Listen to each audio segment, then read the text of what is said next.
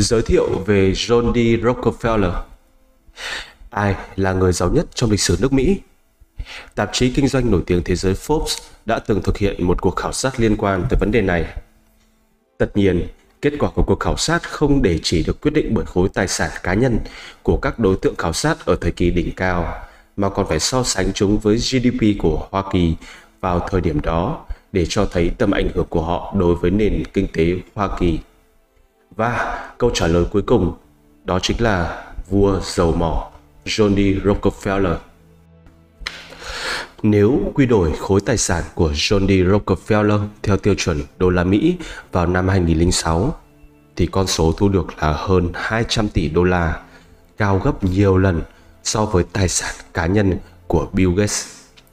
Trên thực tế, Bill Gates cũng coi Rockefeller như thần tượng của mình.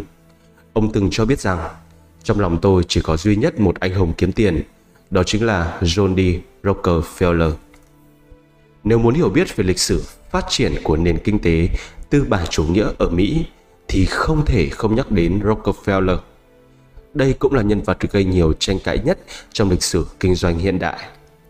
Một mặt, vào thời kỳ hưng thịnh, công ty dầu mỏ Standard Oil do Rockefeller thành lập đã nắm trong tay kiểm kiểm soát 80% ngành công nghiệp lọc dầu và 90% hoạt động kinh doanh đường ống dẫn dầu ở Hoa Kỳ. Vì vậy, có người cho rằng Rockefeller chẳng qua chỉ là một nhà tư bản không từ thủ đoạn và hám lợi. Mặt khác, Rockefeller theo đạo cơ đốc giáo, quỹ mang tên ông hoạt động theo tôn chỉ mang lại hạnh phúc cho mọi người trên toàn thế giới.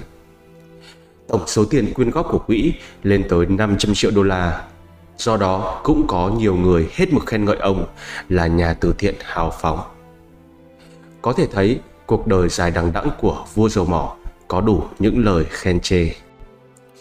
Rockefeller qua đời vào ngày 23 tháng 5 năm 1937, hưởng thọ 98 tuổi.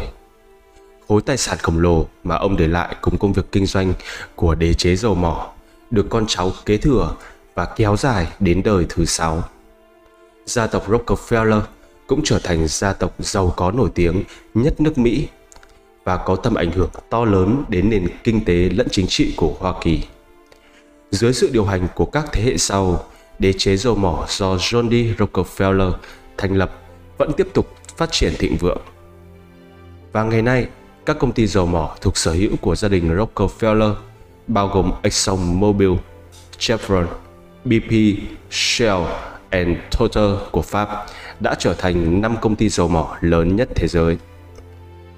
Từ một kế toán nhỏ cho tới gã khổng lồ của ngành công nghiệp dầu mỏ toàn cầu, Rockefeller đã trở thành một huyền thoại. Quá trình lập nghiệp của Rockefeller mang tính tiêu biểu trong số những người giàu có thời kỳ đầu ở Hoa Kỳ, đồng thời cũng là đại diện điển hình cho giấc mộng Mỹ.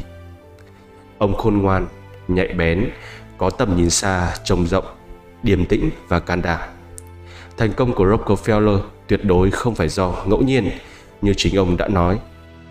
Nếu bị lột sạch mọi thứ trên người và ném vào sa mạc hoang vắng, nhưng chỉ cần một đoàn lữ hành đi qua, tôi vẫn có thể dựng lại đế chế của riêng mình.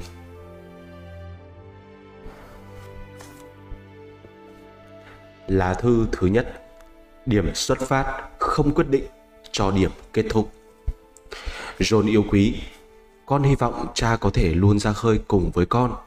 Mặc dù điều này nghe có vẻ rất hay, thế nhưng cha không thể làm thuyền trưởng của con mãi được. Thượng đế tạo ra đôi chân là vì muốn chúng ta tự bước đi trên chính đôi chân của mình. Có lẽ con vẫn chưa sẵn sàng để tự bước đi. Song con phải biết rằng thế giới kinh doanh mà cha đang lăn lộn, tràn ngập thách thức lẫn những điều kỳ diệu và cuộc sống mới của con sẽ bắt đầu từ đây. Ở đây, con sẽ tham gia vào bữa tiệc cuộc đời hoàn toàn xa lạ, nhưng lại liên quan đến tương lai của bản thân con.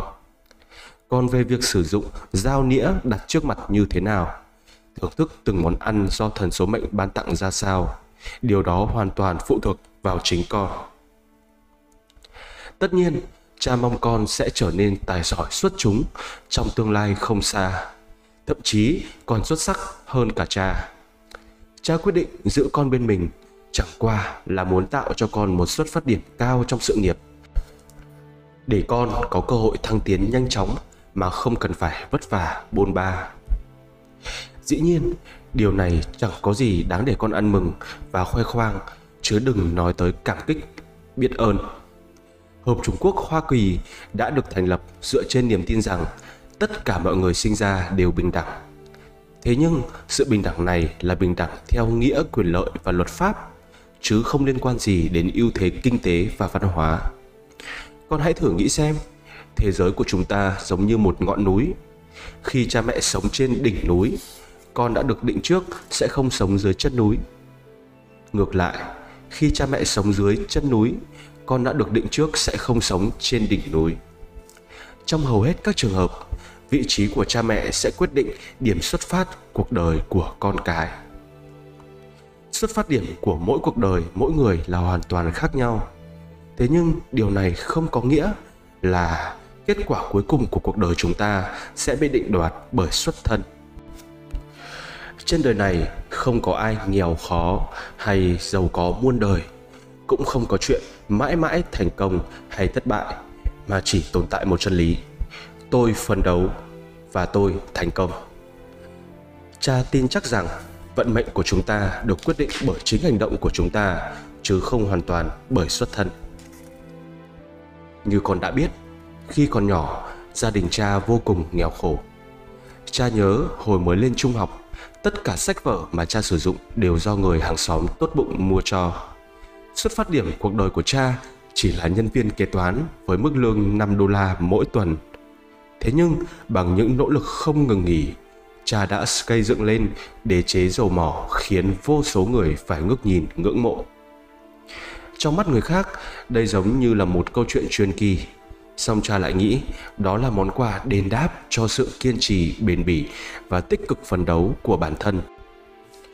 Là phần thưởng do thần số mệnh ban tặng cho những gian khổ mà cha phải chịu đựng. Jonah cơ hội sẽ không bao giờ được phân chia công bằng, nhưng kết quả thì có thể. Trong lịch sử, bất luận là giới chính trị hay giới kinh doanh, đặc biệt là trong giới kinh doanh, có rất nhiều trường hợp lập nghiệp từ hai bàn tay trắng. Họ từng nghĩ chẳng có mấy cơ hội vì nghèo khó. Thế nhưng về sau, họ đều thành danh nhờ phấn đấu, chăm chỉ. Tương tự như vậy có muôn vàn ví dụ về những đứa trẻ dòng dõi hào môn, cuối cùng lại đi tới bước đường thất bại. Có một thống kê ở bang Massachusetts cho thấy, trong số 17 đứa con của những người giàu có, không người nào rời khỏi thế giới này với thân phận là một phú hào. Rất lâu về trước, có một câu chuyện trào phúng về những tên công tử bột bất tài, ăn tiêu phung phí, được lưu truyền trên đường phố đại ý là trong một quán bar nhỏ ở philadelphia một khách nọ được nhắc tới một triệu phú nào đó với vẻ ngưỡng mộ ông ta là triệu phú tự gây dựng cơ đồ từ hai bàn tay trắng đấy đúng thế một quý ông có vẻ sắc sảo ngồi bên cạnh trả lời. Ông ta được thừa kế 20 triệu đô la và sau đó biến số tiền đó thành một triệu đô la. Đây là một câu chuyện buồn. Tuy nhiên, trong xã hội của chúng ta ngày nay, con cháu hào môn đang ở trong tình thế đi thuyền ngược sóng nước. Không tiến, ắt sẽ lùi. Rất nhiều người trong số họ được định sẵn phải nhận sự cảm thông và thương hại từ người khác vinh quang và quá khứ huy hoàng của gia tộc không thể đảm bảo rằng con cháu đời sau của họ sẽ có một tương lai tươi sáng cha thừa nhận rằng ưu thế ban đầu quả thực mang tới cho mọi người sự trợ giúp rất lớn thế nhưng, nó không phải là tấm vé đảm bảo rằng cuối cùng con sẽ giành được chiến thắng. Đã hơn một lần, cha nghĩ về những đứa trẻ dòng dõi hào môn này. Cha cảm thấy song song với việc được kế thừa những lợi thế. Con cháu của nhà giàu còn bị giảm bớt cơ hội học hỏi và phát triển các kỹ năng sinh tồn.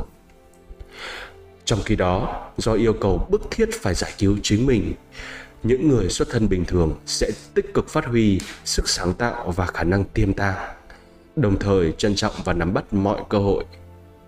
Cha cũng nhận thấy rằng, khác với những người xuất thân bần hàn, con cháu của nhà giàu thiếu đi khát vọng tự cứu lấy mình. Hầu hết những gì họ làm chỉ là cầu xin thượng đế giúp bản thân trở nên thành công. Vì vậy, khi con và các anh chị con còn rất nhỏ cha đã cố ý không cho các con biết cha của các con là một người giàu có. Điều mà cha bồi đắp cho các con nhiều nhất chính là những tư tưởng đầy giá trị như sự tiết kiệm hay tự phấn đấu. Bởi cha biết rằng thứ hủy hoại con người ta nhanh nhất chính là đồng tiền. Nó có thể khiến chúng ta trở nên thao hóa, hống hách và ngang ngược, tự cao, tự đại từ đó, đánh mất đi niềm hạnh phúc đẹp đẽ nhất. Cha không thể làm hại những đứa con thân thương của mình bằng tiền bạc của cải hay dại dột khiến cho các con trở thành những kẻ bất tài, không chịu cầu tiến, chỉ biết ỉ lại vào thành quả của cha mẹ.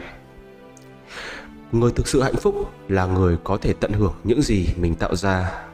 Còn những người chỉ biết nhận lấy mà không biết bỏ công sức như miếng bọt biển thì sẽ không bao giờ cảm nhận được niềm hạnh phúc thực sự. Cha tin rằng tất cả chúng ta đều mong muốn được sống một cuộc đời hạnh phúc và giàu sang. Thế nhưng, ít ai có thể đưa ra được đáp án rõ ràng cho câu hỏi, cuộc đời giàu sang và hạnh phúc bắt nguồn từ đâu? Theo suy nghĩ của cha, cuộc đời ấy không đến từ dòng dõi quyền quý, cũng không đến từ lối sống cao sang, mà đến từ một đức tính cao quý đó chính là tinh thần tự lập, tự cường. Chỉ cần nhìn vào những nhân vật cao thượng được mọi người tôn trọng và quý mến, chúng ta sẽ biết được giá trị của sự tự lập. Con à mọi hành động của con đều trở thành mối quan tâm của cha. Tuy nhiên, so với việc này, cha còn tin tưởng con nhiều hơn. Cha tin vào nhân cách xuất sắc của con đó là một nhân cách quý giá hơn bất cứ thứ của cải nào trên thế giới. Nó sẽ mở ra cho con một tương lai sáng lạng đồng thời giúp con sở hữu cuộc đời thành công và sung túc.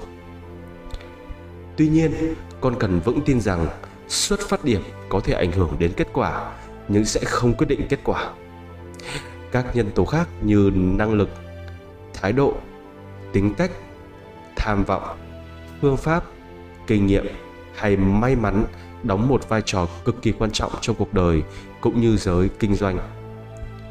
Cuộc đời của con chỉ mới bắt đầu, thế nhưng trận chiến nhân sinh đang chờ con ở phía trước. Cha có thể cảm nhận sâu sắc rằng con muốn trở thành người chiến thắng trong trận chiến ấy. Song con phải biết rằng mọi người đều đang mang trong mình ý chí theo đuổi chiến thắng, và chỉ những ai đã chuẩn bị sẵn sàng mới giành được trái ngọt. Con à người được hưởng đặc quyền, nhưng bất tài chỉ là đồ bỏ đi. Và người có học thức, nhưng không tạo được sự ảnh hưởng, cũng chỉ là đống rác vô giá trị. Hãy tìm lối đi riêng cho mình. Thượng đế sẽ ở bên giúp đỡ con. Mến thương con, cha.